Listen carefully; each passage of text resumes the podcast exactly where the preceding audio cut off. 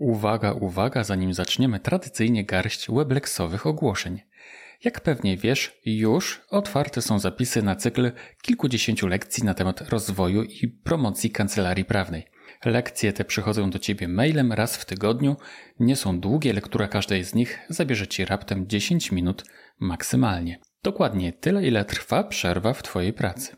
Lekcje możesz czytać albo słuchać, każda bowiem jest nagrana, abyś mógł czy mogła zamknąć oczy i po prostu wygodnie sobie posłuchać, albo mógł czy mogła zabrać ją ze sobą w drogę do swojej kancelarii. Tematów jest całe mnóstwo i wciąż dochodzą nowe. Obecnie z owych lekcji korzysta już ponad 1500 prawników. Na kurs Mała Wielka Kancelaria, bo tak brzmi jego nazwa, zapiszesz się na stronie malawielkakancelaria.pl jeszcze raz, oczywiście bez polskich znaków, maławielkakancelaria.pl. Tyle ogłoszenia, a teraz podcast.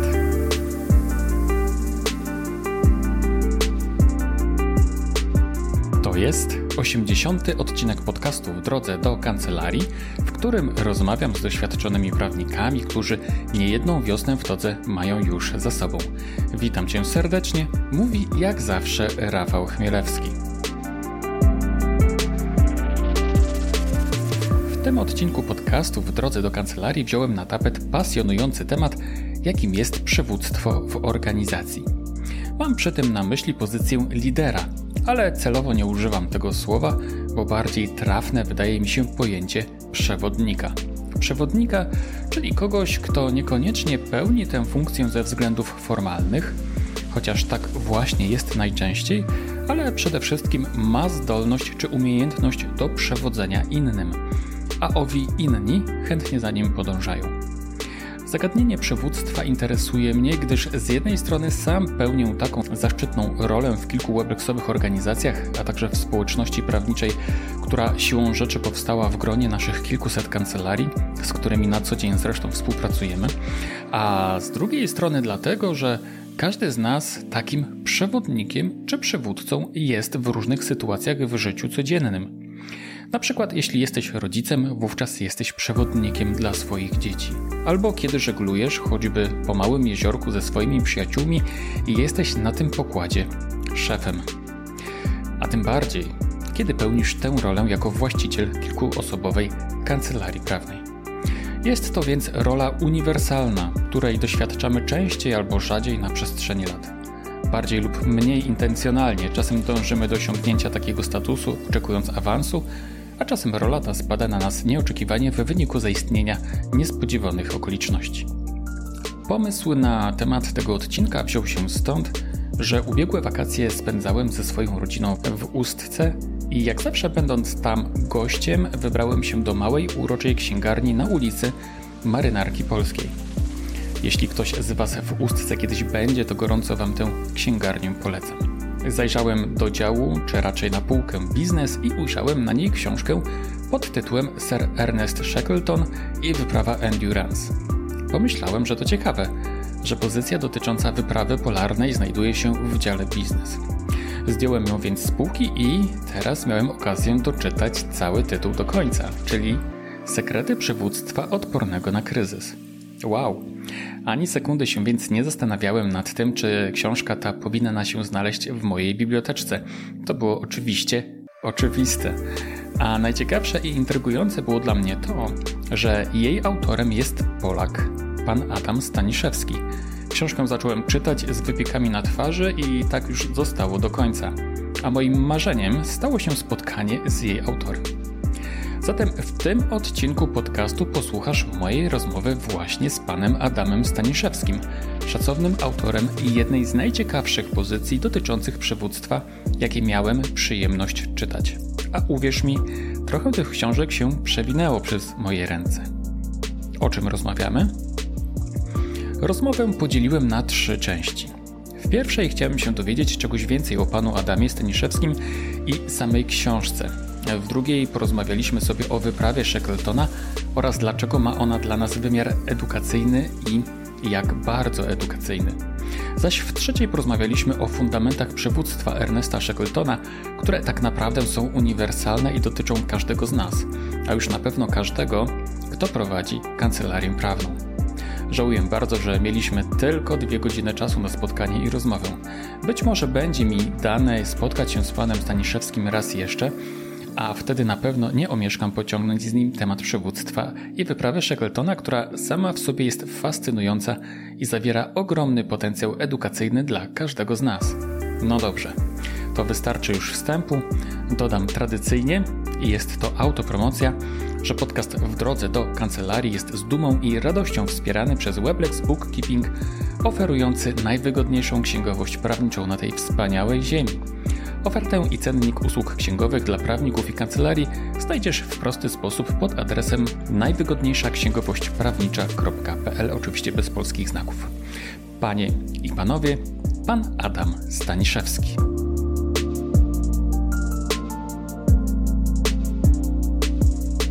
Gościem kolejnego odcinka podcastu w drodze do kancelarii jest pan Adam Staniszewski, trener biznesu i wykładowca akademicki z wykształcenia humanista z tytułem doktora. Na co dzień związany z grupą szkoleniową Kontrakt OSH. Dzień dobry panie Adamie. Dzień dobry. W tym podcaście gośćmi są zwykle prawnicy, w dodatku ci, którzy niejedną wiosnę w Todze mają już za sobą, jak już wszyscy wiedzą. Natomiast tym razem jest mała zmiana, gdyż nasz dzisiejszy gość prawnikiem, jak wiecie, już nie jest, a tym, co mnie zmotywowało do zaproszenia go do rozmowy, jest jedna z najciekawszych książek biznesowych, jakie miałem okazję przeczytać, której jest on autorem, a książka nosi tytuł Sir Ernest Shackleton i wyprawa Endurance Sekrety przywództwa odpornego na kryzys. Więc naszą rozmowę chciałbym właśnie skoncentrować na idei przywództwa, miło sobie gawędząc o pasjonującej e, wyprawie Shackletona.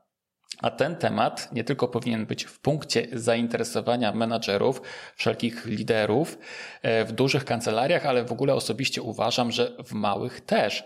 Dlatego, że nawet mała kancelaria jednoosobowa to, jak się dobrze zastanowić, zespół ludzi, gdyż nikt z nas przecież nie działa w próżni i zawsze w jakiś sposób zależy od współpracy innych, nawet jeśli stosunek, który tych innych z nami łączy, jest dość luźny czy wręcz partnerski. No dobrze, panie Adamie, proszę powiedzieć dokładnie, czym pan się zajmuje. Obecnie jestem konsultantem i trenerem e, biznesu. Współpracuję przede wszystkim z liderkami, liderami, ale też ekspertami. Mhm. No i to, czym się zajmuję, to w skrócie można powiedzieć, że pomagam im w realizacji celów i wyzwań, które bardzo często gdzieś w biznesie są takim naturalnym środowiskiem dla, e, dla wielu osób. Mhm. A jak to się stało, że zainteresowała Pana w ogóle wyprawa Shackletona i e, stała się ona kanwą do napisania fantastycznej książki? Ponad 10 lat temu, gdy zacząłem współpracować e, z grupą szkoleniową Kontrakt OSH, okazało się, że jedno ze szkoleń e, jest oparte właśnie na tej historii, historii, której wcześniej nie znałem. Natomiast oczywiście dzisiaj to szkolenie, czy ta historia jest dużo bardziej już pogłębiona, czy rozbudowana przeze mnie. Natomiast wtedy to było takie zestawienie dwóch światów, ponieważ jestem historykiem z wykształcenia. Mhm. Więc z jednej strony odnalazłem właśnie ten rys i pasję historyczną, a z drugiej strony e, w tej historii było e, coś, e, co jest dla mnie bardzo ważne, czyli inspiracje, które można dostarczyć liderkom, liderom czy mhm. ekspertom. Mhm, mhm. Bardzo często posługuje się Pan w swoich szkoleniach właśnie historiami. Czy to jest zamierzone, czy, e, czy z jakiegoś innego powodu używa Pan historii? Do mnie historie bardzo trafiają, ponieważ e, opowiadają e, losy prawdziwych osób. Bohaterami są ludzie, którzy bardzo często nie planowali brać udziału w tych historiach. Dzięki temu są one bardzo autentyczne. Pan o przywództwie my możemy opowiadać w różny sposób, w formie akademickiej, przedstawiając różne teorie i to jest też na pewno ok.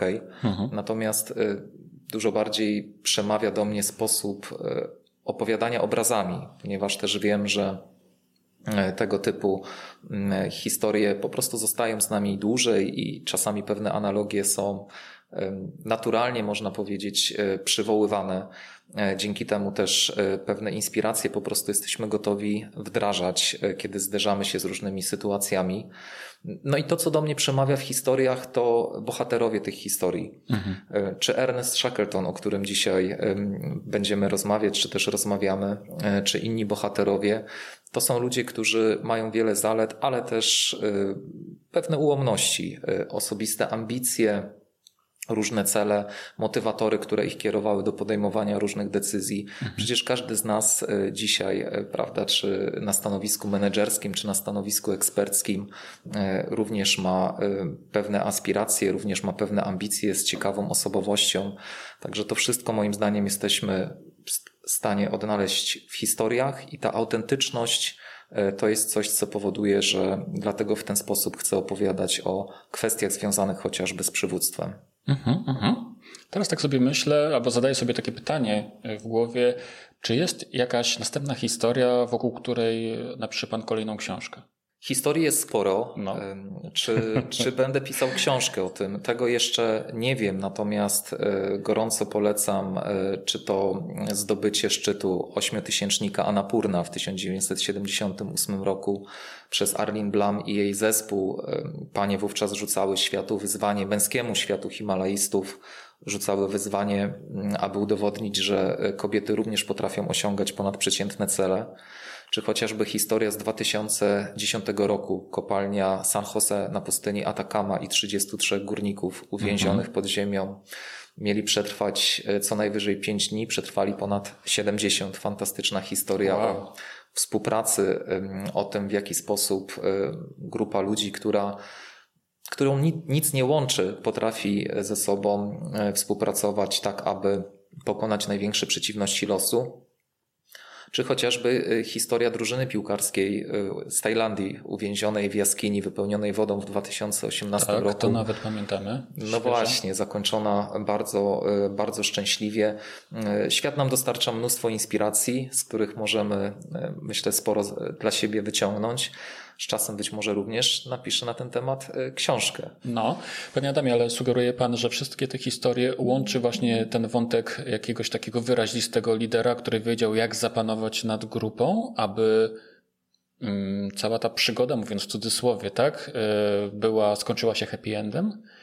Czy, czy, czy, nie? Nie zawsze. Czy, czy nie zawsze, było? tak, bo czasami ten lider jest bardzo wyrazisty, czasami widzimy e, przywództwo bardzo przechodnie, mm, gdzie każdy z nas musi wziąć odpowiedzialność w pewnym momencie za to, żeby mm, pokonać wyzwania, które e, są przed nami. No i myślę, że podobnie jest w rzeczywistości, prawda? E, czasami mamy wyrazistych liderów, no a czasami każdy z nas, każdy z partnerów musi wziąć pewną odpowiedzialność za wycinek rzeczywistości, aby e, być konkurencyjnym i pomagać e, sobie wzajemnie z różnymi przeciwnościami. Jasne. E, też wyobrażam sobie, że czasem lider jest formalny, tak? a czasem po prostu nagle w różnych sytuacjach skrajnych okazuje się, że pałeczkę przejmuje zupełnie ktoś, kto wcześniej nie, nie pestował żadnej funkcji, ale nagle się po prostu okazuje, że to jest osoba, która jest w stanie pociągnąć grupę, poprowadzić ze sobą. Tak jest. Wszelkiego rodzaju zmiany, które się pojawiają wokół nas, czasami czasami e, uwidaczniają pewne cechy, których e, nikt się po nas by nie spodziewał, mhm. włącznie z nami samymi. Mhm. I nagle okazuje się, że e, każdy z nas może stać się liderem, czy być przywódcą, za którym podążą inni, czy po prostu będą chcieli z nim współpracować. Wracając do książki. Książka jest, powiedziałbym, bardzo solidna i ładnie wydana. Gratuluję. Twarda oprawka, obwoluta, naprawdę super. Helion jest wydawcą, tak? Tak, Helion. Świetna robota, dziękuję bardzo wydawnictwu. tak, Helion ma, e, no, rzadko się zdarza, żeby wydawał tak dobrze książki. No, w każdym razie ponad 400 stron pasjonującej lektury plus wiele oryginalnych zdjęć to co zawdzięczamy temu, że Shackleton miał ze sobą fotografa na pokładzie i w ogóle w drużynie, tak? Był, e, był fotograf. Wielu zdjęć zresztą nie ma, tak, bo musieli się pozbyć w pewnym momencie wielu tych, e, które on zrobił, niestety, bo wówczas nie było po prostu kliszy. Zdjęcia przechowywały się na e, szklanych płytach, Właśnie.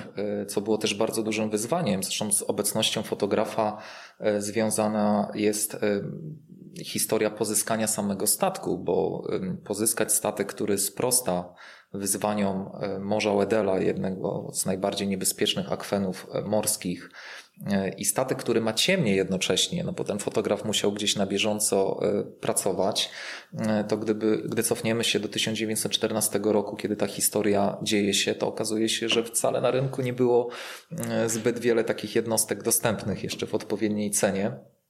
Natomiast jeśli Panie Rafale mogę, no. mała dygresja na temat fotografa, no, no. E, bo Frank Harley, czyli autor zdjęć, e, które faktycznie możemy oglądać, okazuje się bardzo mm, wyrazistą e, jednostką i wyrazistym też bohaterem całej historii, z którym Ernest Shackleton jako lider ekspedycji mm, musiał nauczyć się współpracować.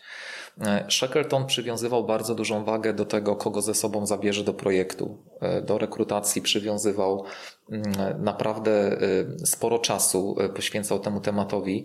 Natomiast Frank Harley, fotograf ekspedycji, to była jedyna osoba, z którą nie rozmawiał bezpośrednio, a którą zaprosił do współpracy na bazie po prostu jego dzieł, które wcześniej zobaczył, bo Harley miał już doświadczenie, był na Antarktydzie z inną ekspedycją, nakręcił Aha. film zrobił zdjęcia.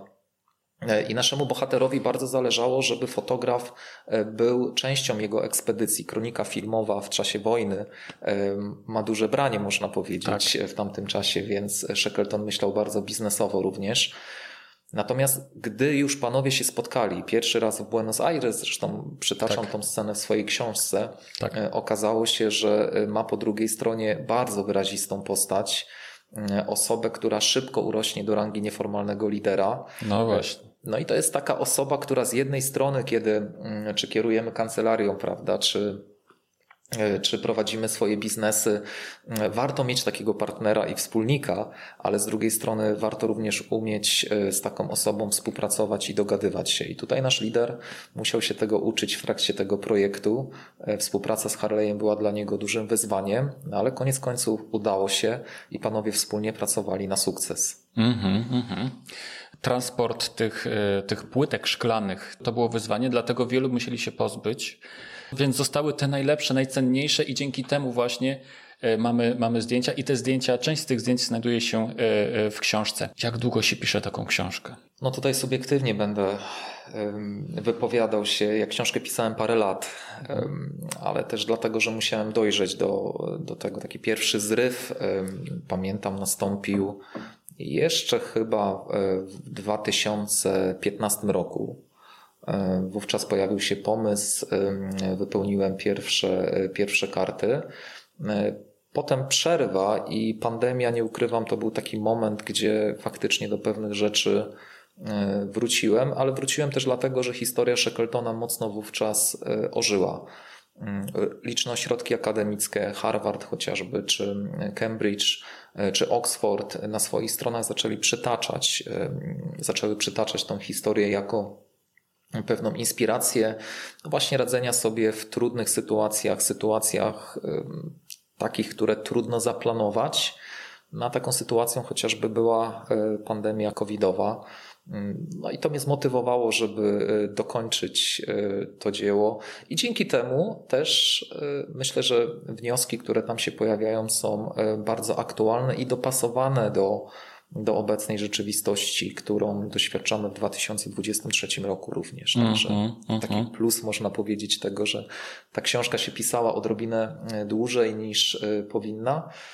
No bo jak pan pyta ile, to, mm, to jest to kwestia, mm, myślę, roku, dwóch. Mhm. Natomiast e, to, co jest e, bardzo ważne, to systematyczność. Mhm. I to jest duże wyzwanie przy pisaniu e, książki. Ten czas, który trzeba przeznaczyć na to, aby pisać kolejne rozdziały, mimo licznych obowiązków, czy prywatnych, czy zawodowych, które po prostu każdego dnia każdy z nas ma. Jasne, że tak.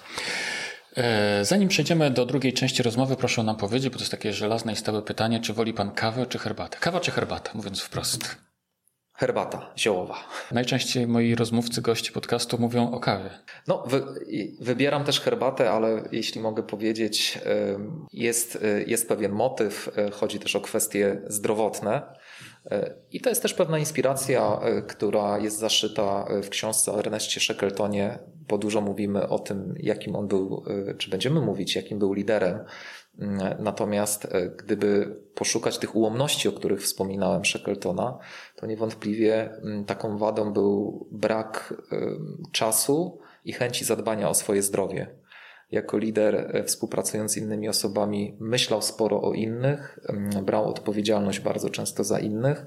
Suma summarum, niestety zapominał o sobie, co w konsekwencji też y, przypłacił, y, no, taką, zapłacił najbardziej niepożądaną cenę, czyli zmarł młodo przed pięćdziesiątką na rozległy atak serca, więc można powiedzieć, inspiracje możemy czerpać na różnych, e, różnych polach i w różnych sferach, więc też to, to zdrowie jest e, tutaj bardzo, bardzo ważne i istotne. E, przypomnę naszym słuchaczom, że gościem tego odcinka podcastu jest pan Adam Staniszewski, trener biznesu i wykładowca akademicki, autor pasjonującej książki pod tytułem Sir Ernest Shackleton i wyprawa Endurance Sekrety Przywództwa odpornego na kryzys, która to właśnie jest ta książka przyczynkiem do naszej dzisiejszej rozmowy.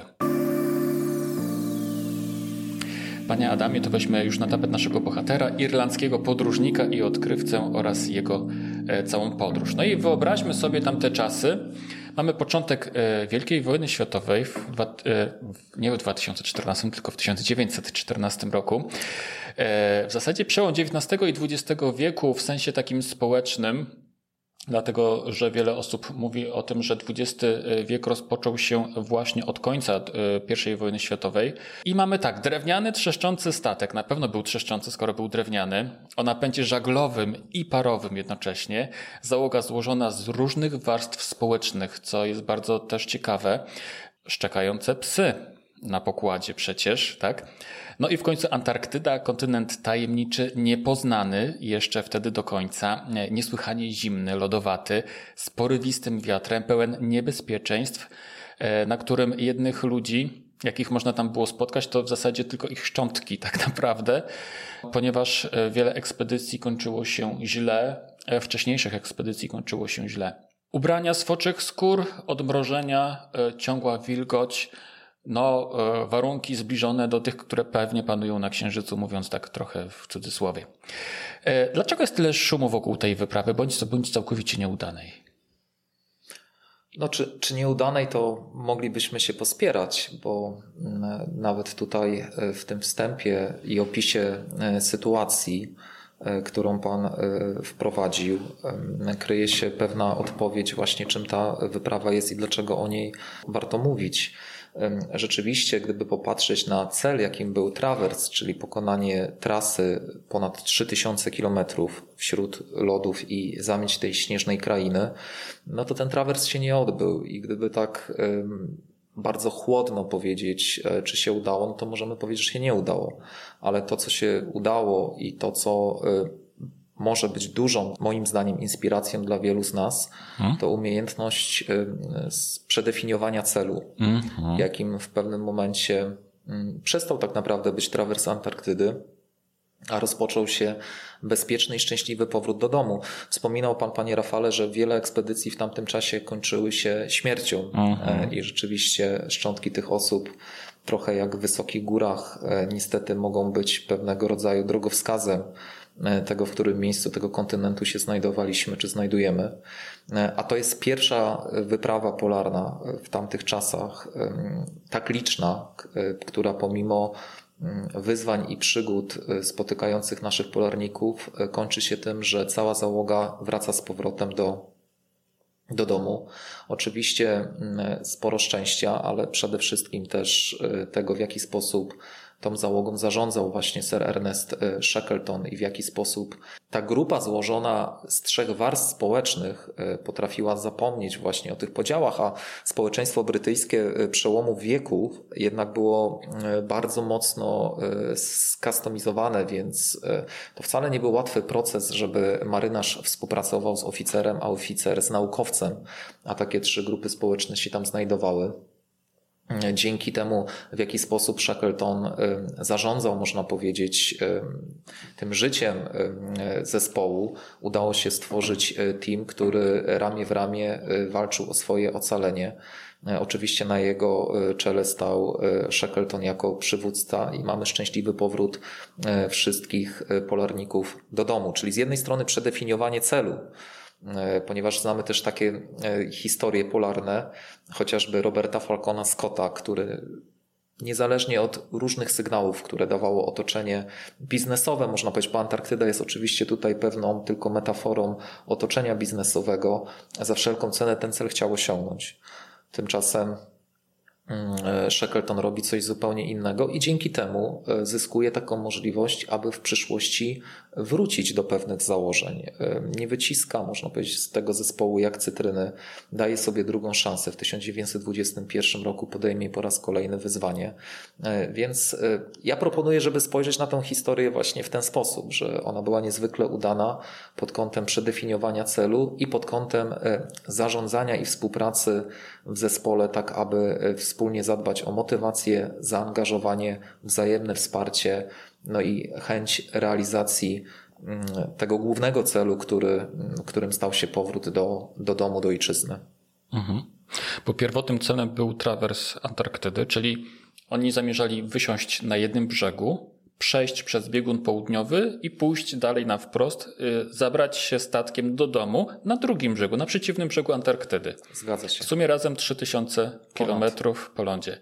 Zgadza Efekt się. był taki, że w zasadzie do tego lądu nigdy nie dotarli. Do lądu stałego y, Antarktydy.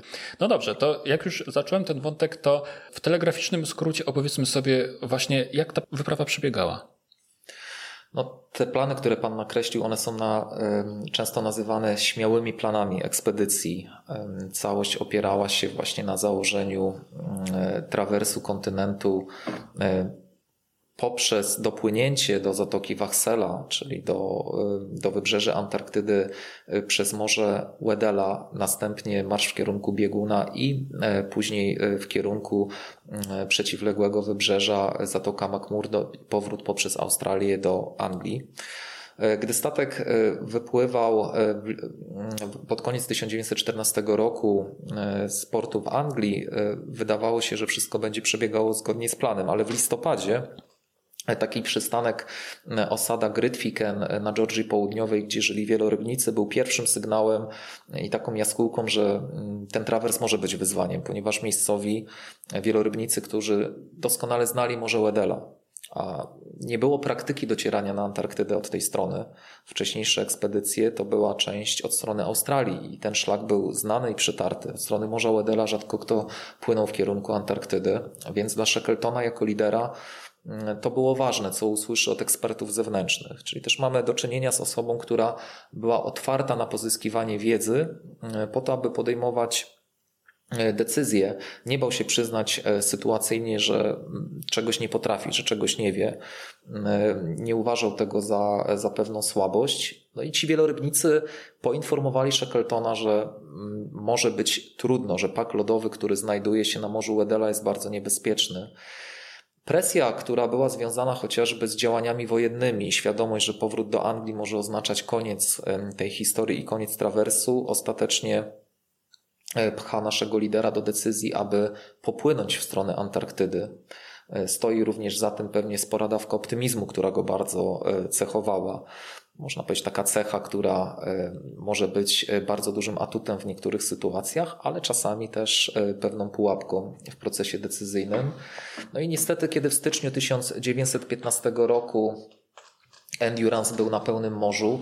Okazuje się, że warunki atmosferyczne były bardzo niesprzyjające. Stało się również coś, co tak naprawdę w tym czasie nie miało prawa się wydarzyć, ponieważ styczeń to jest wciąż e, antarktyczne lato, czyli temperatury powinny oscylować w granicach 0 stopni. Tymczasem w ciągu nocy był potężny spadek do minus 30 stopni, e, co spowodowało, że cały lód zebrany na Morzu Wedela e, został uformowany jako jedna wielka e, masa, e, gigantyczna kra, która miała miliony kilometrów sześciennych, a statek jak taka łupinka czy też orzech zatopiony w mlecznej czekoladzie e, po prostu utknął i stał się częścią gigantycznej całości.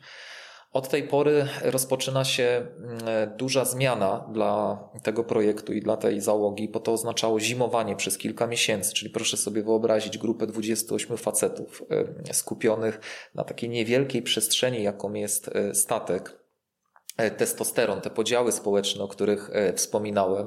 No i teraz lider, który musi sprostać wyzwaniu utrzymania motywacji, zaangażowania e, i przetrwania nocy polarnej, bo to jest też taki moment, który będzie towarzyszył tej, tej załodze. To są właśnie krytyczne momenty, które nie zdały próby przy wcześniejszych wyprawach innych polarników, dlatego one kończyły się często tragicznie. Ludzie nie potrafili ze sobą współpracować i pokonywać takich wyzwań. Dzięki Shackletonowi to się udało. I gdy dochodzimy do września, października, gdy Kra Lodowa miała pęknąć, statek miał zostać uwolniony i wydawać by się mogło projekt e, kontynuowany, rozpoczął się dramat tej załogi, ponieważ okazało się, że pak wytwarza ciśnienie, zjawisko. Czyli lód.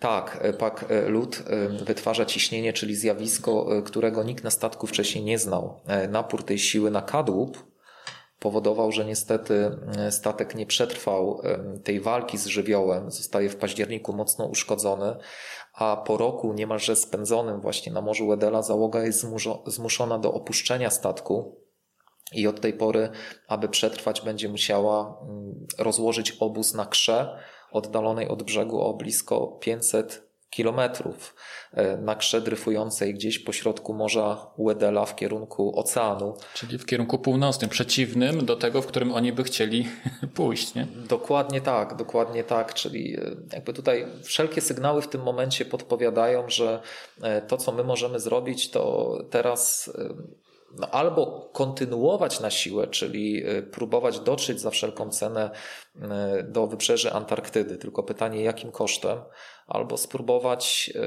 przedostać się na Półwysep Antarktyczny, na Wyspę Słoniową, czy też na Wyspę Pauleta, licząc, że być może wielorybnicy, którzy przepływają tam e, i polują na wieloryby, dostrzegą nas i będzie to szansa na ratunek. Więc potem widzimy kilka miesięcy marszu, bardzo trudnego marszu, ponieważ e, pojawią się lampardy morskie, czyli takie kreatury, które pomylą naszych polarników z pingwinami. Będzie trzeba e, po prostu walczyć o, e, o, o przeżycie, żeby nie stać się ofiarą. No ale przede wszystkim kwestie związane z żywnością, z głodem i też emocjami, które tam będą w tym zespole. Shackleton swego czasu mówił e, do swojego mm, zastępcy Franka White'a, że on się nie obawia ani mrozu, e, nie obawia się ani drapieżników, tylko właśnie obawia się tego, co będzie w sercach i głowach ludzi, na ile będzie w stanie sobie z tym e, poradzić. Gdy już załoga szczęśliwie dotarła do Wyspy Słoniowej, oczywiście mówiąc w dużym skrócie, bo tych przygód tam było bardzo, bardzo wiele i wyzwań, to Okazało się, że niestety ta wyspa e, podlega prawom natury i przypływ e, zabiera połowę lądu, więc szybko trzeba się stamtąd z kolei ewakuować, co oznaczało e, rejs, można powiedzieć, który nie miał prawa się udać, czyli sześć osób wsiada do malutkiej łódki, to była szalupa ratunkowa, no ale tylko to im... Zabrana z Endurance. Zabrana z Endurance, tak. Ciągnięcie zresztą e, tak. tych trzech szalup e, było olbrzymim wysiłkiem dla całej załogi, ale wiedzieli, że to jest taka gwarancja, można powiedzieć, i jedyna szansa, żeby przetrwać w zderzeniu z falami morza, czy też później oceanu. No i ten rejs, proszę sobie wyobrazić, który nie miał prawa się udać e, dzięki wysiłkowi poszczególnych osób, po dwóch tygodniach kończy się sukcesem. Shackleton e, z piątką zaufanych ludzi dociera do e, Georgii Południowej, nomen omen miejsca, z którego blisko dwa lata wcześniej wyruszali w kierunku Antarktydy. Ale walcząc ze sztormem, będąc już blisko Georgii Południowej, muszą wylądować w miejscu, które do tej pory nie jest zamieszkane przez e, nikogo, a to oznacza, że aby e, dotrzeć do osady Grytwiken i poprosić o pomoc, trzeba przejść 50-kilometrowe pasmo górskie i oni to zrobią. Oni to zrobią, a kiedy już dotarli do osady Grytwiken, okazuje się, że niestety nie ma odpowiednich jednostek, za pomocą których można byłoby dotrzeć do pozostałej ekipy, która oczekiwała na pomoc na Wyspie Słoniowej. A więc całość powrotu i tej akcji ratunkowej zajęła blisko 4 y, miesiące. Było wiele osób w gronie Shackletona, y, telegramy z Anglii, które docierały z takimi sygnałami, aby odpuścił, aby już y, nie wracał po pozostałych, no bo nie ma po kogo. Mm, racjonalnie mm, to było niemożliwe, aby wszyscy przetrwali, natomiast Shackleton będzie takim liderem, który absolutnie nie odpuści, bo nie to obiecywał swoim ludziom swego czasu.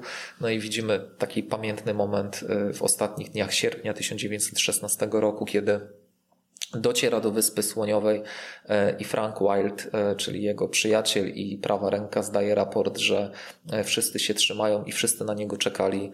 No jest to moment, kiedy faktycznie cała załoga ostatecznie wróci do Londynu. To jest absolutnie niesamowite. Absolutnie.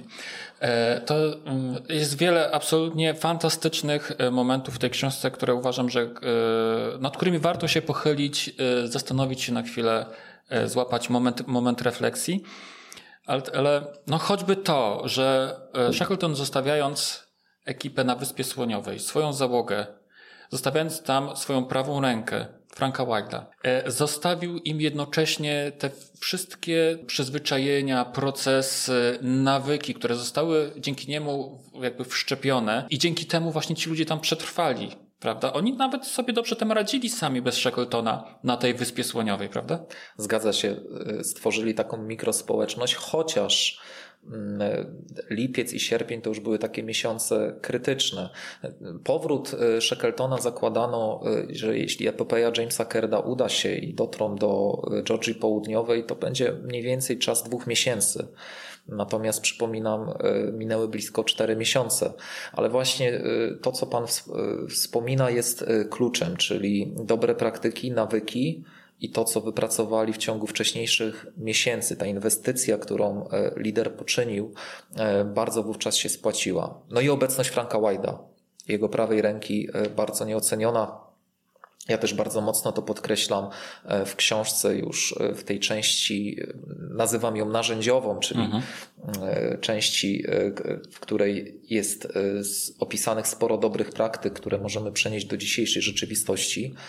E, jak ważne jest dzisiaj mieć e, w biznesie e, partnera, osobę, której mogę zaufać, osobę, z którą mogę porozmawiać o pewnych wątpliwościach, których na przykład nie mogę pokazać innym tak. swoim pracownikom, współpracownikom, którzy w sytuacjach trudnych chcą widzieć silną i zdecydowaną osobowość.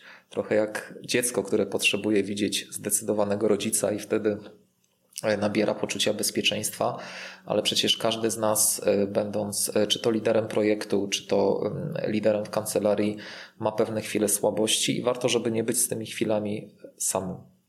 I tu mi się przypomina właśnie Apple i odchodzenie Steve'a Jobsa. Kiedy on, to był poważny problem w ogóle dla całej organizacji, tak? Odchodzi taki lider właśnie jak Shackleton, tak jak Shackleton odpływał z Wyspy Słoniowej, tak Jobs odchodził z Apple, nie? E, wcześniej poszukał sobie prawej ręki. Nie zrobił tego błędu, który zrobił wcześniej z tym gościem, nie pamiętam jak, jak się nazywał od Coca-Coli, który był menadżerem w Coca-Coli i Jobs myślał, że jak on tutaj przyjdzie, to w ogóle rozwinie Apple, a niemalże go pogrążył. Tak naprawdę, tak? Więc on znalazł sobie nowego menadżera, który do dzisiaj jest, tak? A on wtedy spokojnie mógł zostawić mu funkcjonowanie całej firmy. No dobrze. Shackleton miał doświadczenia z wcześniejszych wypraw, ponieważ był z, ze Scottem chociażby. I mam wrażenie, że tę swoją wyprawę oparł na zupełnie innych zasadach, jakby niemalże na pewnym takim przeciwieństwie. I tak i nie. No. Na pewno Shackleton był osobą, która uczyła się mm, tego, jak być liderem, jak współpracować z innymi, obserwując e, liderów, z którymi wcześniej współpracował. Myślę, że w rzeczywistości jest bardzo podobnie, prawda, że dla nas często pewnymi wzorcami zachowań czy autorytetami są nasi pierwsi szefowie, e, czy, czy też właśnie osoby, z którymi mamy okazję e, współpracować.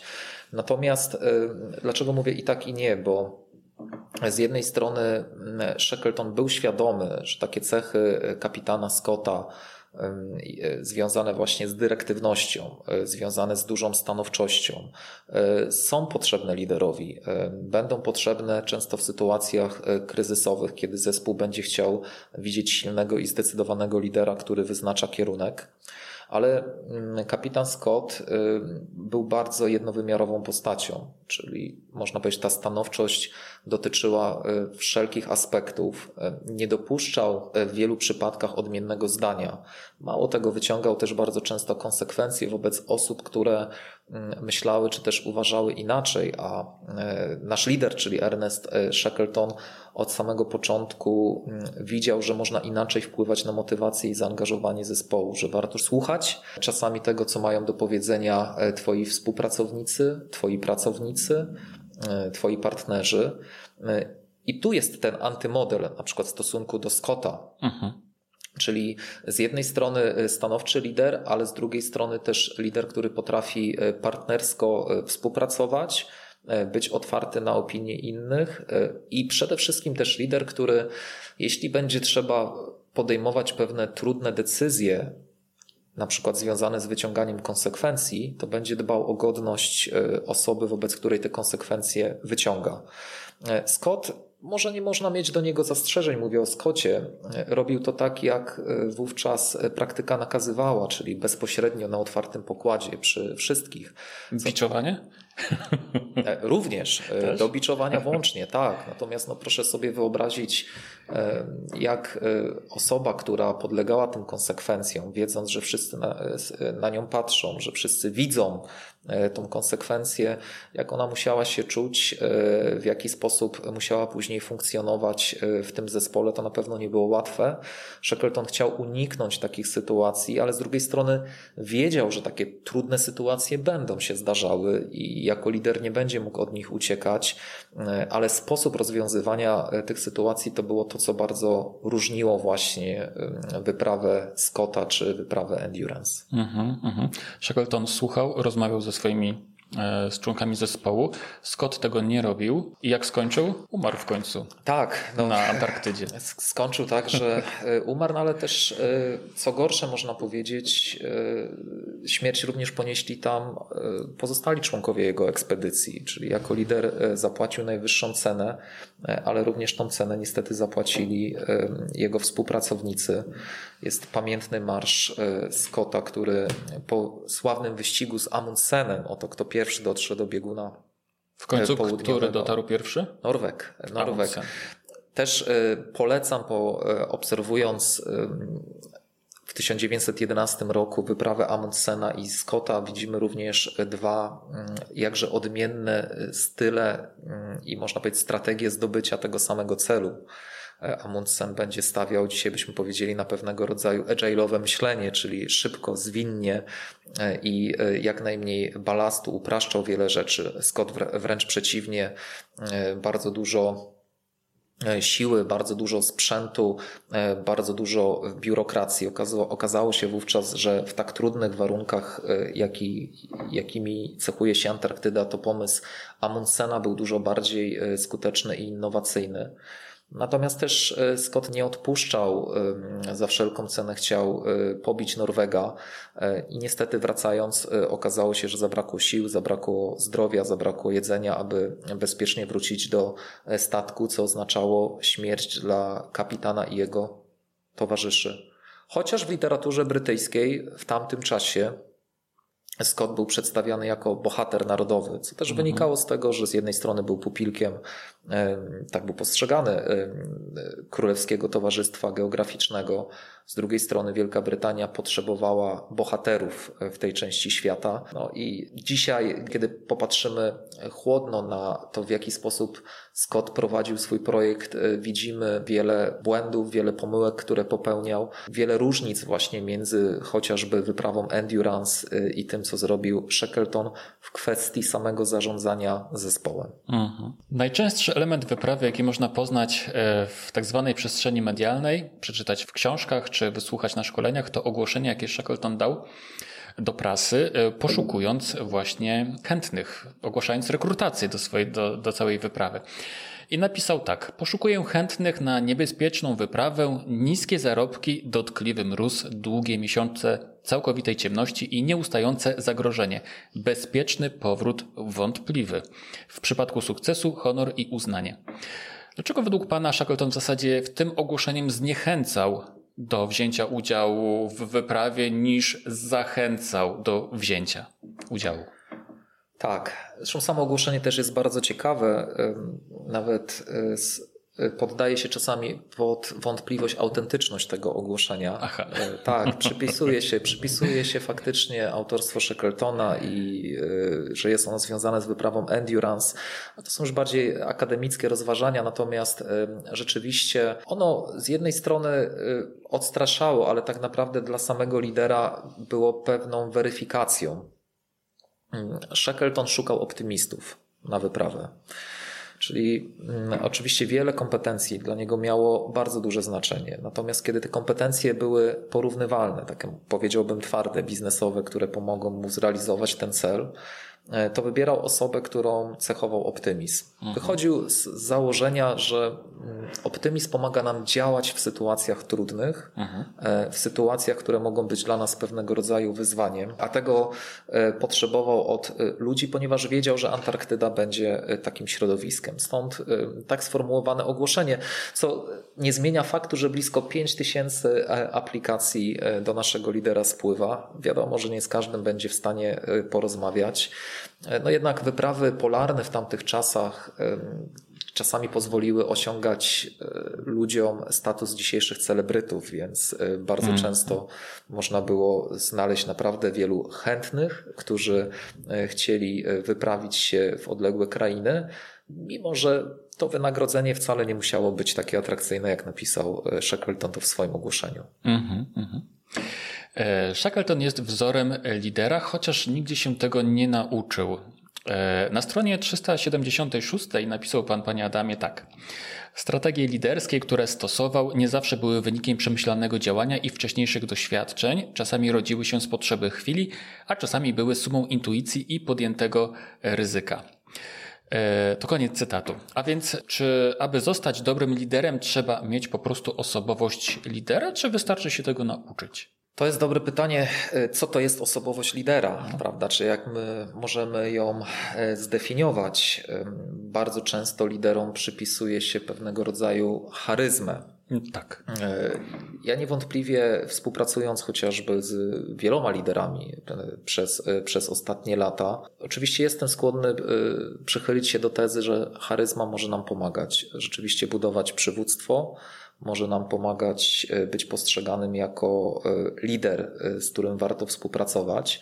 Natomiast najbliższa jest mi definicja mm, przywództwa Yale School of, of Management profesora Wruma, która mówi, że przywództwo to pewnego rodzaju proces. Proces angażowania innych do mm, realizacji określonych celów, w tym też ambitnych celów. I to przywództwo, ten proces tak naprawdę może robić każdy mm, z nas, niezależnie od tego, czy ma w sobie tą charyzmę, czy jest tą urodzoną Matką Teresą, czy Janem Pawłem II, czy być może e, tej charyzmy jest odrobinę mniej.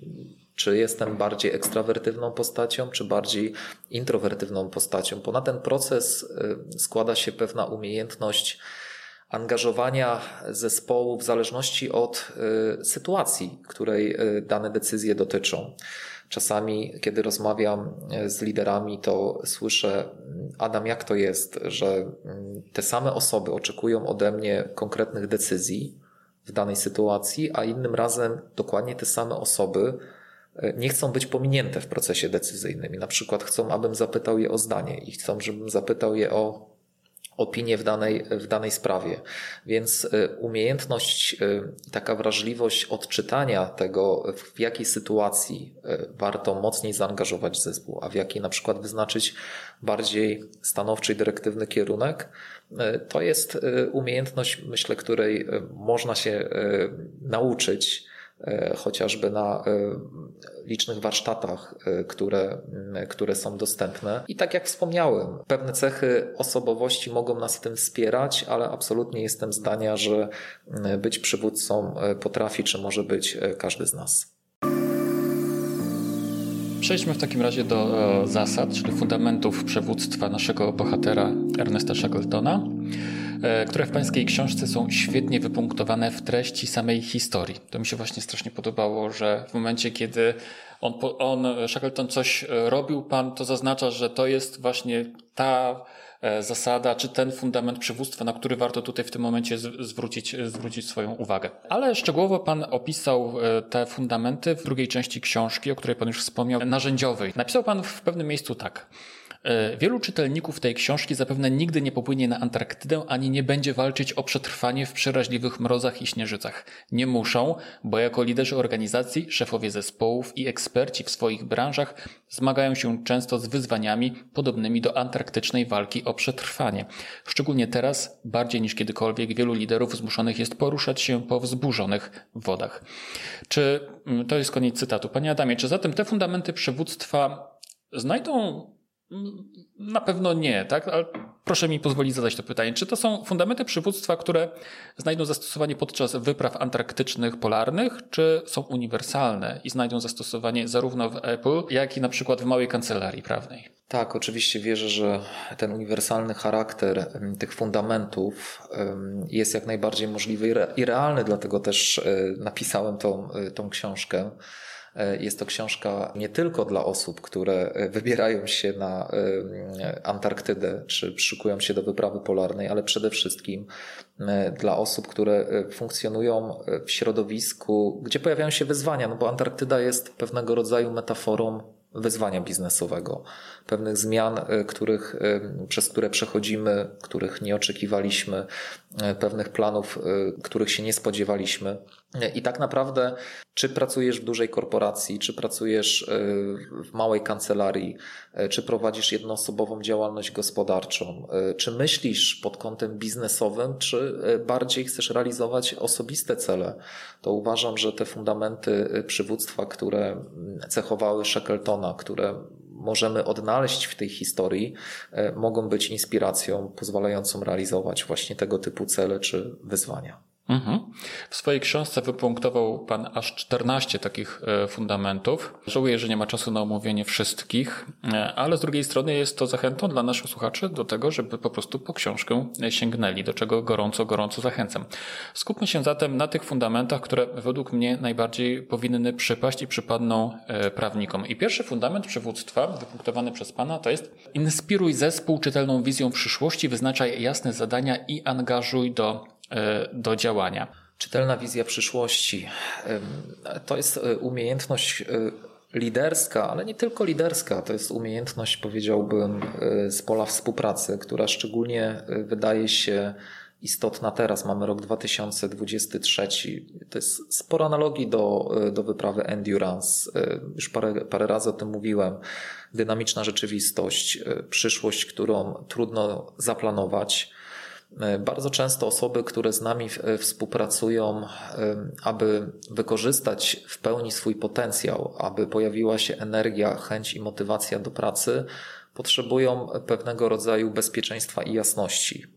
O tą jasność w momencie, kiedy pojawiają się zmiany, czy tak jak teraz chociażby perspektywa wojny, y, która jest y, bardzo blisko nas, y, jest trudno i często właśnie rolą lidera, czy, czy, czy, czy rolą osoby, która stoi na czele projektu, jest stworzenie wizji, która będzie jak najbardziej czytelna dla osób, które z nami współpracują. Wizji, która odpowiada na pytania związane z celami, które chcemy osiągnąć, pokazuje sens podejmowania pewnych y, działań, bo y, tak jak pan panie Rafale wspominał, oczywiście możemy kłaść nacisk na zdobywanie nowych klientów czy na implementowanie pewnych, pewnych funkcjonalności. Pytanie tylko, czy czytelne dla osób, które mają to robić, e, jest to, e, po co tak naprawdę pewne rzeczy, czy w takim zakresie mamy robić. E, my bardzo często, jeżeli nie rozumiemy sensu działania pewnych rzeczy, to też mm, to nie znaczy, że my tego nie robimy, tylko to jest znowu pytanie o zaangażowanie i motywację Mm, kiedy pojawiają się e, trudności i problemy. Także czytelna wizja to nie tylko odpowiedź na pytanie co, dlaczego, ale też jak, czyli na czym się mamy koncentrować, e, co będzie priorytetem naszych e, działań. Ja gorąco wierzę, że tak jak Shackleton był bardzo czytelny dla ludzi w tych trzech aspektach, jeśli my dzisiaj też będziemy czytelni dla naszych współpracownikach w tych trzech takich fundamentalnych pytaniach na przykład, czyli co chcemy osiągnąć, dlaczego chcemy to osiągnąć i w jaki sposób chcemy to osiągnąć, e, to jesteśmy w stanie e, zadbać o e, pewnego rodzaju bezpieczeństwo. A jeśli się pojawia bezpieczeństwo, to i pojawia się chęć działania. Jeśli się pojawia chęć działania, no to jest duża szansa na realizację celów, które chcemy sobie, które postawiliśmy sobie i chcemy osiągnąć. Mhm, mhm. Tu mi się przypomina jedna z książek Człowiek w poszukiwaniu sensu. Nie wiem, czy miał A, pan przyjazd. Tej książki nie znam. E, Wiktora Frankla, austriackiego psychoterapeuty i, i psychiatry. Gorąco polecam książkę Człowiek w poszukiwaniu sensu, dlatego że on, e, Frankl, będąc więźniem obozu koncentracyjnego w Auschwitz, zauważył jedną rzecz. On był już wtedy doktorem e, nauk psychologicznych, jeśli to tak można powiedzieć, czy psychologii. W każdym razie zauważył, że więźniowie, którzy tracą sens czyli tak naprawdę wizję jakąś, tak, przyszłości, no nie? bardzo szybko ich organizm się poddaje. Po prostu pod względem biologii organizm jakby staje się mniej odporny na różnego rodzaju choroby, zarazki, które tam panowały w tym obozie i po prostu ludzie się poddawali, stawali się otępiali, apatyczni, no nie? I on pomagał tym swoim współwięźniom właśnie w ten sposób, że e, wzbudzał w nich poczucie sensu i pomagał im. Oni dzięki temu byli w stanie wytrwać. Jak e, szczęśliwie przeżył obóz, zaczął studiować właśnie ten mechanizm bardziej, ten mechanizm, który w naszej psychice jest, znajduje się i potem stworzył całą szkołę psychoterapii opartą właśnie na e, celu, na pobudzaniu w ludziach poczucia celu. E, jak Pan wspomniał o tym, że wizja przyszłości to jest między innymi poszukiwanie sensu, czy znalezienie sensu, pokazanie sensu, ta książka mi się właśnie przypomniała. No to dziękuję, to jest też bardzo mocna inspiracja. Był taki moment w trakcie wyprawy Endurance, gdzie mm, Shackleton jako lider, mówiłem, rzadko dbał o swoje zdrowie, dopadła go rwa kulszowa i przez tydzień, y, kiedy już y, zespół dryfował na krze, był w swoim namiocie, trochę można powiedzieć, z dala od tego, co się, co się dzieje w środku w zespole. E, I zmierzam do tego, że był taki moment, gdzie mm, zespół zaczął właśnie tracić e, sens pewnych działań. Jakby pogodził się ze swoją sytuacją, kiedy Frank Worsley, to był kapitan i nawigator wyprawy, dał czytelny sygnał, że krad dryfuje niestety coraz dalej oddala się od tego pierwotnego kierunku, jakim była wyspa Słoni, a zmierza w kierunku otwartych mórz oceanu, co tak naprawdę oznaczałoby koniec dla tej załogi, to tak naprawdę załoga przyjęła tą informację bardzo spokojnie, nie zamierzając e, podejmować żadnych działań. Trochę pogodzona ze swoim losem, czyli albo się zmieni kierunek, e, prawda, wiatru i dryf znowu będzie nam sprzyjał, nasze szanse na przetrwanie wzrosną, no albo po prostu e, popłyniemy w kierunku oceanu i to będzie nasz, e, nasz koniec. Także mm, brak poczucia właśnie tego sensu i tej, tej wizji może być dużą przeszkodą w efektywnym działaniu. Na szczęście e, ta załoga miała Shackletona, który po tym jak e, poczuł się lepiej, wyzdrowiał i zobaczył stan ducha swojej załogi, właśnie między innymi e, pracując bardzo mocno z wizją, nadając sens i ustalając pewne zasady działania, jakby pomógł zebrać tą załogę, można powiedzieć, i odzyskać, odzyskać energię potrzebną do, do działania. Ale właśnie o tym wspominam. To jest jeden dzisiaj z takich fundamentów, które są szczególnie ważne i istotne, biorąc pod uwagę okoliczności, a te okoliczności to e, bardzo duża dynamika zmian i niepewna przyszłość, więc e, mhm. to jest moim zdaniem mocny filar mhm. przywództwa odpornego na kryzys. Mhm, mhm. E, kolejny fundament to rozwijaj silną prawą rękę, która będzie Cię wspierać w zarządzaniu zespołem i o tym właśnie napomknęliśmy troszkę na początku. Tak, tak. Frank Wild to jest taka osoba historycznie, która e, w wyprawie endurance e, no, była prawą ręką. To jest też bardzo dla mnie ważna inspiracja, dlatego piszę o niej w książce, ale znowu doświadczenie ostatnich dwóch, trzech lat, pandemia COVID, doświadczyła też wielu liderów i wielu menadżerów właśnie w taki sposób, że przekonali się na własnej skórze, jak ważne jest mieć taką osobę. To był taki moment, gdzie E, wielu z nas e, nie planowało urlopu, a na ten urlop poszło, bo czy kwestia kwarantanny, prawda, czy, e, czy kwestia zachorowania powodowała, że nagle zabrakło tego lidera. Kiedy zabrakło lidera i nie było prawej ręki, która mogłaby zapewnić ciągłość pewnych procesów, no to okazało się, że efektywność całego zespołu, całego projektu nagle bardzo mocno spadała i trudno było już tak naprawdę wrócić i odzyskać pewien poziom, więc to jest bardzo ważne, moim zdaniem, żeby mm, być świadomym, że warto mieć taką osobę e, obok siebie. Oczywiście to też nie jest łatwe, bo mm, tutaj mówimy o pewnym profilu osoby, czyli osoby, która bardzo często e, będzie miała podobny punkt e, widzenia jak lider, osoby, do której lider może mieć zaufanie, ale też osoby, która będzie się cieszyła autorytetem w zespole, bo też znam sporo przypadków, czy też historii, gdzie osoba, która miała być zastępcą czy takim nieformalnym liderem, kiedy nie było tego formalnego lidera, no, nie potrafiła e, pokierować zespołem. I nie dlatego, że nie miała kompetencji merytorycznych, tylko dlatego, że nie miała autorytetów e, w zespole, który szybko wykorzystywał pewne sytuacje. Więc świadome i umiejętne budowanie swojej prawej ręki po to, aby gdzieś finalnie mm, osiągnąć dużą efektywność biznesową, jest kolejnym ważnym fundamentem, moim zdaniem, przywództwa odpornego na kryzys i o tym również w swojej książce piszę, podpowiadając, y, o co warto zadbać w takich sytuacjach. Mm-hmm, mm-hmm. Kolejny fundament, działaj w obliczu zmiany, skup się na tym, na co masz wpływ. Akurat doświadczamy wielu zmian w świecie obecnie. Tak jak Pan wspomniał, przyszłość jest niepewna, trudno cokolwiek zaplanować. Ale o co dokładnie chodzi, że działaj w obliczu zmiany, skup się na tym, na co masz wpływ? E, działanie to e, było, działanie nie czekanie, tak bym powiedział. No. To było coś, co definiowało swego czasu e, Shackletona i też gorąco zachęcam do tego, aby świadomie w taki sposób podchodzić do zmian. W mojej branży, w branży szkoleniowej, gdy cofniemy się, panie Rafale, do początku COVID-u, to jest marzec 2020, można było zobaczyć dwie strategie, czyli mm, część firm postanowiła poczekać. No, dla każdego to była nowa sytuacja nie było wiadomo, jak ta pandemia długo będzie z nami. Na pewno w naszej branży na przykład wywróciła wiele spraw do góry nogami, no bo y, wiele kontraktów, które mieliśmy zawarte, y, wiele e, szkoleń, które miały się odbyć, po prostu zostało zamrożone albo zdjęte z grafika, że się tak mhm. wyrażę, czyli e, jednym słowem pozostaliśmy bez, e, bez biznesu. No i była grupa firm, która postanowiła przeczekać ten czas, no bo przecież stare wróci, tak, czyli pandemia się skończy wróci rzeczywistość, e, którą znamy. No i była druga grupa, która e, oczywiście po tym pierwszym szoku e, i szybkiej adaptacji do zmiany zaczęła działać, co na przykład mogę mówić to na bazie moich doświadczeń, było bardzo dużym wysiłkiem, bo kiedy pracujesz 10 lat w branży, wydaje ci się, że jesteś ekspertem i pewne rzeczy już są za tobą.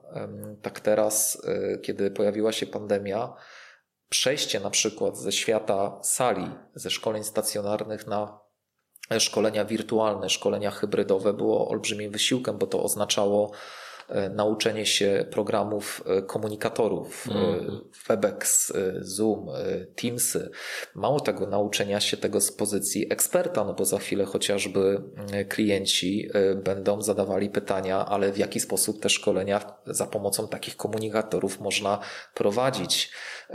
Potem przepisanie programów, które wiesz, że działają na sali szkoleniowej, ale czy one będą działały w formie hybrydowej, w jaki sposób pozyskać to zaangażowanie uczestników, żeby faktycznie był zadowalający efekt, to wymagało bardzo dużo wysiłku, ale to też był obszar, na który ja, e, znaczy, mówię o sobie oczywiście, miałem wpływ, czyli e, można było po prostu e, działać. Miałem dwie strategie do wyboru, albo czekać, prawda, na tarcze rządowe, które się pojawiały, czyli coś niezależnie ode mnie, albo ten moment, kiedy pandemii nie będzie i wróci stara rzeczywistość, czyli coś niezależnie ode mnie, albo się skupić na to, na, na czym mam wpływ. Tutaj ta inspiracja Shackletona bardzo mi w tym swego czasu pomogła i przystosować programy e, szkoleniowe i rozwojowe do rzeczywistości hybrydowej. E, zrobiłem to drugie, mimo dużego wysiłku, no ale z perspektywy czasu wiem, że było warto, no bo e, dzisiaj można powiedzieć, ten biznes jest dla mnie jakby niezależny od okoliczności, czyli jestem w stanie i poprowadzić szkolenie hybrydowe i jestem w stanie poprowadzić szkolenie stacjonarne jak przez wiele lat wcześniej. No a te firmy z branży, które wybrały e, strategię czekania, e, no, dzisiaj wiele z tych osób już robi coś innego. Okej, okay. i niech im się szczęści. Absolutnie tak. Kolejny fundament to buduj zaangażowanie i wewnętrzną motywację przez metaforę i symbolikę. Co ma Pan na myśli? Tak, metaforę i symbolikę to był taki układ w stronę Shackletona, ale mm, kiedy mhm. rozmawiam z wieloma e, uczestnikami moich warsztatów, e, to e, bardzo często pojawia się taki wniosek, że czasami jeden obraz czy jeden, jeden gest zastępuje tysiące słów.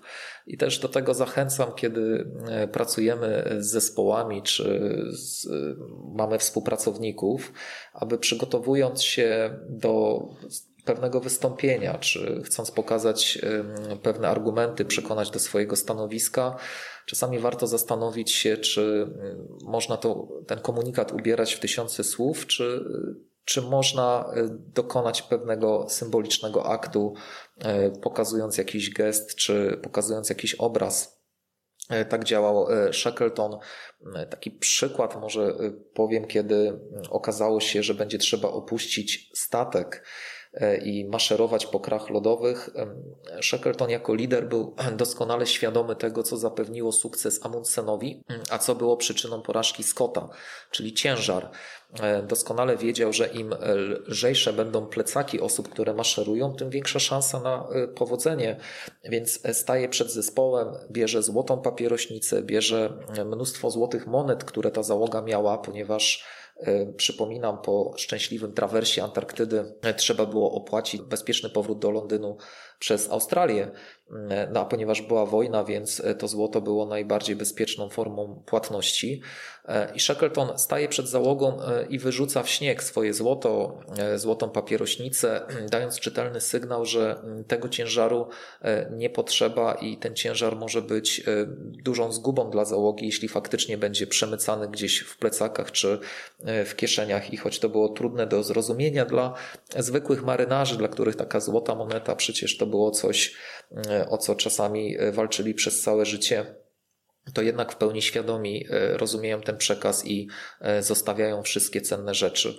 Ale w tym fundamencie kryje się jeszcze jedna rzecz, czyli dawaj osobisty przykład.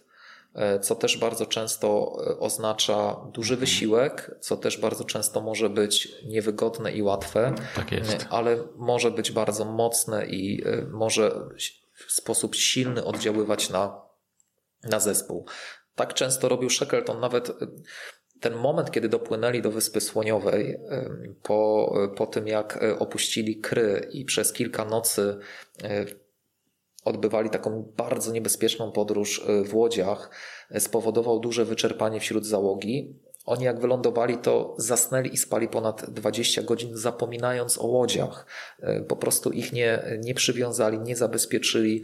Shackleton zorientował się i postanowił sam to zrobić i wziął na siebie pierwszą wachtę co było olbrzymim wysiłkiem, no ale czuł, że musi e, w ten sposób e, pokazać też pewien e, przykład i jako lider poświęcić się, co oczywiście później też zostało bardzo dobrze ocenione przez, przez załogę, która się odwdzięczyła naszemu liderowi. No ale to jest fundament, który pokazuje, jak bardzo my, jako liderzy, możemy też modelować pewne mm, zachowania wśród naszych współpracowników, i ten osobisty przykład od niego po prostu bardzo dużo się zaczyna. Mhm. E, kolejny fundament to okazuj troskę i dbaj o motywację każdego członka zespołu. I to mi się szczególnie podoba, właśnie ten fragment okazuj troskę.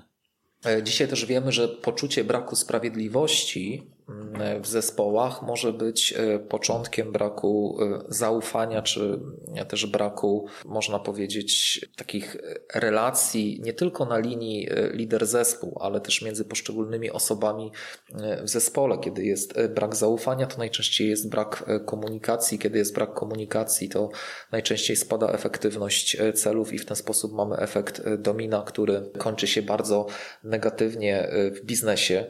Y, dlatego też y, ja ten fundament bardzo mocno akcentuję, bo w wyprawie Endurance mieliśmy bardzo widoczny aspekt Shackletona jako zdecydowanego lidera, który potrafi też okazać empatię w sytuacjach, kiedy człowiek tego, tego potrzebuje. Bardzo często określano naszego lidera jako wikinga o kobiecym sercu. I to jest rzeczywiście takie połączenie właśnie mm, tego konkretu biznesowego z e, umiejętnością rozmowy z drugim człowiekiem, czyli mm, można powiedzieć tym zasobem, chociaż nie lubię bardzo tego słowa, ale takim zasobem, bez którego nie uda się osiągnąć pewnych celów biznesowych, czyli bez zmotywowanego zaangażowanego e, współpracownika. No i faktycznie mm, e, okazywanie troski e, z jednej strony dla wielu z nas może być czymś naturalnym, ale też dla niektórych osób wcale to nie musi być proste i łatwe. Szczególnie, że my też podlegamy takiemu mechanizmowi, że kogoś tak po ludzku lubimy bardziej albo mniej. To, co cechowało Shackletona, to to, że on mierzył wszystkich tą samą miarą, jeśli chodzi o wartości i zasady. Był w zespole mm, intendent Thomas Ortlis, do którego Shackleton nie pałał sympatią, dlatego że bardzo często Ortlis pokazywał swoją naturę pesymisty, a przypominam, e, Shackleton od samego początku szukał tego optymizmu w załodze. Natomiast e, Ortlis, no taką naturę miał. E, proszę sobie wyobrazić, że gdy zjadano posiłek, to intendent nigdy go nie dojadał do końca, tylko zostawiał coś na później, pytany czemu to robisz, bo nie wiadomo, co przyniesie przyszłość. No dla lidera to były takie sygnały do załogi, których chciał unikać i ten pesymizm Ortlisa bardzo mu się nie podobał. Natomiast kiedy doszło do sytuacji, gdy Ortlis zachorował e, i trzeba było zwolnić go z części obowiązków, mimo że każdy e, w myśl zasady sprawiedliwości e, wywiązywał się z tych obowiązków niezależnie od ich natury, czy były one lżejsze, czy cięższe, E, Shackleton potrafi się Ortlizem zaopiekować jak taka matka, czyli czyta mu książkę, przynosi gorące mleko, e, piją razem herbatę, e, co później powoduje również du dużą zmianę u naszego intendenta. Przestaje być pesymistą, ponieważ wie, że nasz lider tego no jakby nie akceptuje, stara się mocno wspierać Shackletona w wielu sytuacjach. Stąd też podkreślam tą wagę, jak ważne jest to, aby okazywać troskę, dopóki ktoś jest częścią e, Twojego zespołu, e, niezależnie właśnie od stopnia sympatii. Ważne jest to, aby te wartości, zasady, którymi się kierujemy, e, były sprawiedliwie dobierane dla każdego z członków zespołu. I w tym momencie kończymy temat fundamentów przywództwa. Żałuję, że w tym miejscu, ale czas biegnie i ten podcast nie może być za długi, ale zachęcam wszystkich do sięgnięcia właśnie do książki. E, zbliżając się powoli do końca, chciałbym jeszcze powiedzieć, że tak, to co mnie jednak naprawdę zaskoczyło w tej całej historii, to było to, że uczestnicy wyprawy jako jedną z ważniejszych rozrywek traktowali czytanie książek. I te książki z Endurance również ze sobą zabierali, kiedy przenosili się do obozu na Krze. Zgadza się. E, książki, tak. W dużej mierze e, dotyczyło to oficerów i naukowców, ponieważ e, w grupie marynarzy no, były osoby, które nie potrafiły czytać, więc może ta książka nie była ich pierwszym wyborem. E, ale książka była namiastką takiej rzeczywistości dla nich, cywilizacji, ale też e, z tych książek czerpali sporo inspiracji, sporo wskazówek, bo e, mieliśmy dużo książek na pokładzie historycznych związanych z wcześniejszymi wyprawami więc rzeczywiście e, można powiedzieć, ta biblioteka e, to z jednej strony rozrywka, ale z drugiej strony też mm, e, sięganie po sprawdzone, dobre przykłady, wzajemne inspirowanie się, szukanie pomysłów, które pomagały później przetrwać właśnie, czy stosować różne innowacje w tym dynamicznym środowisku, jakim była Antarktyda. Mhm. To dla mnie szczególnie w dzisiejszych czasach jest zaskakujące, że ktoś może czerpać rozrywkę z czytania książek. Nie? Owszem, są dzisiaj też są takie osoby, tak? Ale to wystarczy przejechać się tramwajem, żeby zobaczyć, ile osób czyta e, książkę, e, przejeżdżając z przystanku do przystanku. No dobrze, nieistotne. I co jeszcze mnie zaskoczyło, to to, że wiele osób pisało pamiętniki. Dzięki temu wiele wiemy o całej wyprawie. Wiemy wiele o całej wyprawie, ale też ja widzę taką wartość w pamiętnikach, że widzimy tą wyprawę E, w sposób wielowymiarowy. Z różnych perspektyw. Zgadza się, mhm. zgadza się. Czyli widzimy perspektywę lidera, ale też na przykład widzimy e, perspektywę osób, które z liderem współpracują. I tutaj może jeszcze odrobinę tylko zahaczę, chociażby o ten fundament, dawaj przykład mhm. i inspiruj swoją postawą ponieważ będą momenty, gdzie e, czytając e, pamiętniki na przykład oficerów czy naukowców, widzimy Shackletona jako osobę zdecydowaną, pewną w swoich decyzjach, a kiedy śledzimy pamiętniki samego Shackletona e, czy Franka Wilda, bo z nim na przykład dzielił różne wątpliwości, tak. to tą samą sytuację widzimy, gdzie Shackleton ma sporo wątpliwości i jest niepewny, no ale e, jedno co wiedział i to robił w sposób bardzo świadomy, że kiedy występował przed zespołem, no to starał się mm, jak najbardziej zachować wszelkie wątpliwości dla siebie, a tą zdecydowaną twarz e, odsłaniać. Jasne. Panie Adamie, jakie książki Pan poleca do czytania dla przedsiębiorców? Książek jest mnóstwo. Z perspektywy liderskiej na pewno zachęcam do sprawdzonej książki przetestowanej na polskim rynku, czyli Jurek Gut i Wojtek Haman, Psychologia szefa. E, również polecam książki Roberta Zycha, chociażby Szefie angażuj zespół. Natomiast e, jeśli e, jestem przedsiębiorcą, prawda, czy też osobą, która prowadzi własny biznes, nawet takiej skali jednoosobowej, to dla mnie dużą wartość ma książka Cheta Holmesa Zarządzanie sprzedażą.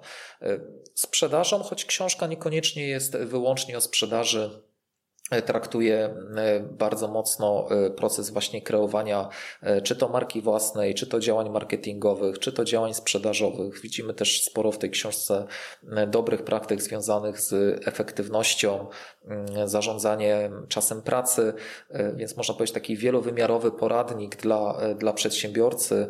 Chet Holmes, zarządzanie sprzedażą. Także to jest jedna z takich pozycji, którą gorąco polecam. Mhm. Panie Adamie, a gdyby ktoś z naszych słuchaczy chciał się z Panem skontaktować, to jak najlepiej? Zachęcam do kontaktu z grupą szkoleniową Kontrakt OSH. W internecie y, jesteśmy jak najbardziej widoczni i to jest chyba najlepsza dzisiaj bezpośrednia forma kontraktu ze mną. Mhm. Czy któreś ze szkoleń jest może oparte właśnie na wyprawie Shackletona, czy, czy nie? Czy jak to w ogóle jest? No. Jak najbardziej. E, jeśli chodzi o e, warsztaty, które prowadzę, one są dedykowane zarówno dla osób, które pełnią funkcje liderskie, ale też e, funkcje eksperckie w organizacjach. Są to również warsztaty otwarte, czyli nie musisz być członkiem korporacji, możesz mieć własną działalność, własną kancelarię i możemy się spotkać na sali szkoleniowej. Jest oczywiście cykl szkoleń przygotowanych również w oparciu o historię Ernesta Shackletona, gdzie przenosimy się 100 e, lat temu e, na odległą Antarktydę, mm, odtwarzamy tę historię, e, wchodząc w buty lidera, podejmując pewne decyzje, no ale wszystko po to, aby pewne umiejętności, dobre praktyki przenieść już do realnych wyzwań biznesowych. Także Gorąco zapraszam i zachęcam. Sporo szkoleń z zakresu inspirującego przywództwa jest w moim portfolio. W takim razie dziękuję bardzo za rozmowę. To ja dziękuję. Przypomnę, że gościem tego odcinka podcastu w drodze do kancelarii był pan Adam Staniszewski, trener biznesu i wykładowca akademicki, autor pasjonującej książki, która była przyczynkiem do naszej dzisiejszej rozmowy. Książka nosi tytuł Sir Ernest Shackleton i wyprawa Endurance Sekrety przywództwa odpornego na kryzys. Panie Adamie, jeszcze raz bardzo dziękuję. Dziękuję za zaproszenie. No i tak właśnie przebiegała nasza rozmowa. W sumie czasu nam wystarczyło, aby wymienić tylko najważniejsze dla nas, prawników, fundamenty przywództwa Sir Ernesta Shackletona, ale pomyślałem sobie, że przytoczę e, jeszcze raz te, które wymieniliśmy w podcaście i dokończę tę listę wszystkimi, które pan Staniszewski wymienił w swojej książce. Uwaga, czytam. Więc pierwszy fundament. Bądź czytelny dla zespołu, komunikuj ważne dla siebie wartości i postawy. Drugi. Szybko i zdecydowanie reaguj na sytuacje kryzysowe w zespole. Trzeci. Bądź optymistą i skupiaj się na przyszłości. Nie rozdrapuj błędów przeszłości, wracaj do niej tylko po to, aby wyciągnąć wnioski. Czwarty fundament. Inspiruj zespół czytelną wizją przyszłości, wyznaczaj jasne zadania i angażuj do działania. Piąty fundament. Bądź przykładem dla zespołu, inspiruj go swoją postawą. Szósty Doceniaj zespół, buduj ducha współpracy i stwarzaj okazję do świętowania. Siódmy. Buduj w zespole poczucie jedności i sprawiedliwości. Fundament ósmy. Rozwijaj silną prawą rękę, która będzie Cię wspierać w zarządzaniu zespołem. Dziewiąty. Obserwuj otoczenie i nie obawiaj się podejmować trudnych decyzji. Dziesiąty. Działaj w obliczu zmiany i skup się na tym, na co masz wpływ. Fundament jedenasty Buduj zaangażowanie i wewnętrzną motywację poprzez metaforę i symbolikę. 12. Kieruj procesem i korzystaj z mądrości zespołu. 13. Okazuj troskę i dbaj o motywację każdego członka zespołu. I fundament ostatni, 14.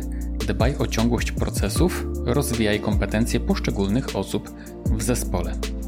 Autor książki każdy z tych e, fundamentów w książce szczegółowo omawia i podaje właśnie narzędzia, jakimi w organizacji trzeba się posłużyć, aby daną zasadę przywództwa wdrożyć.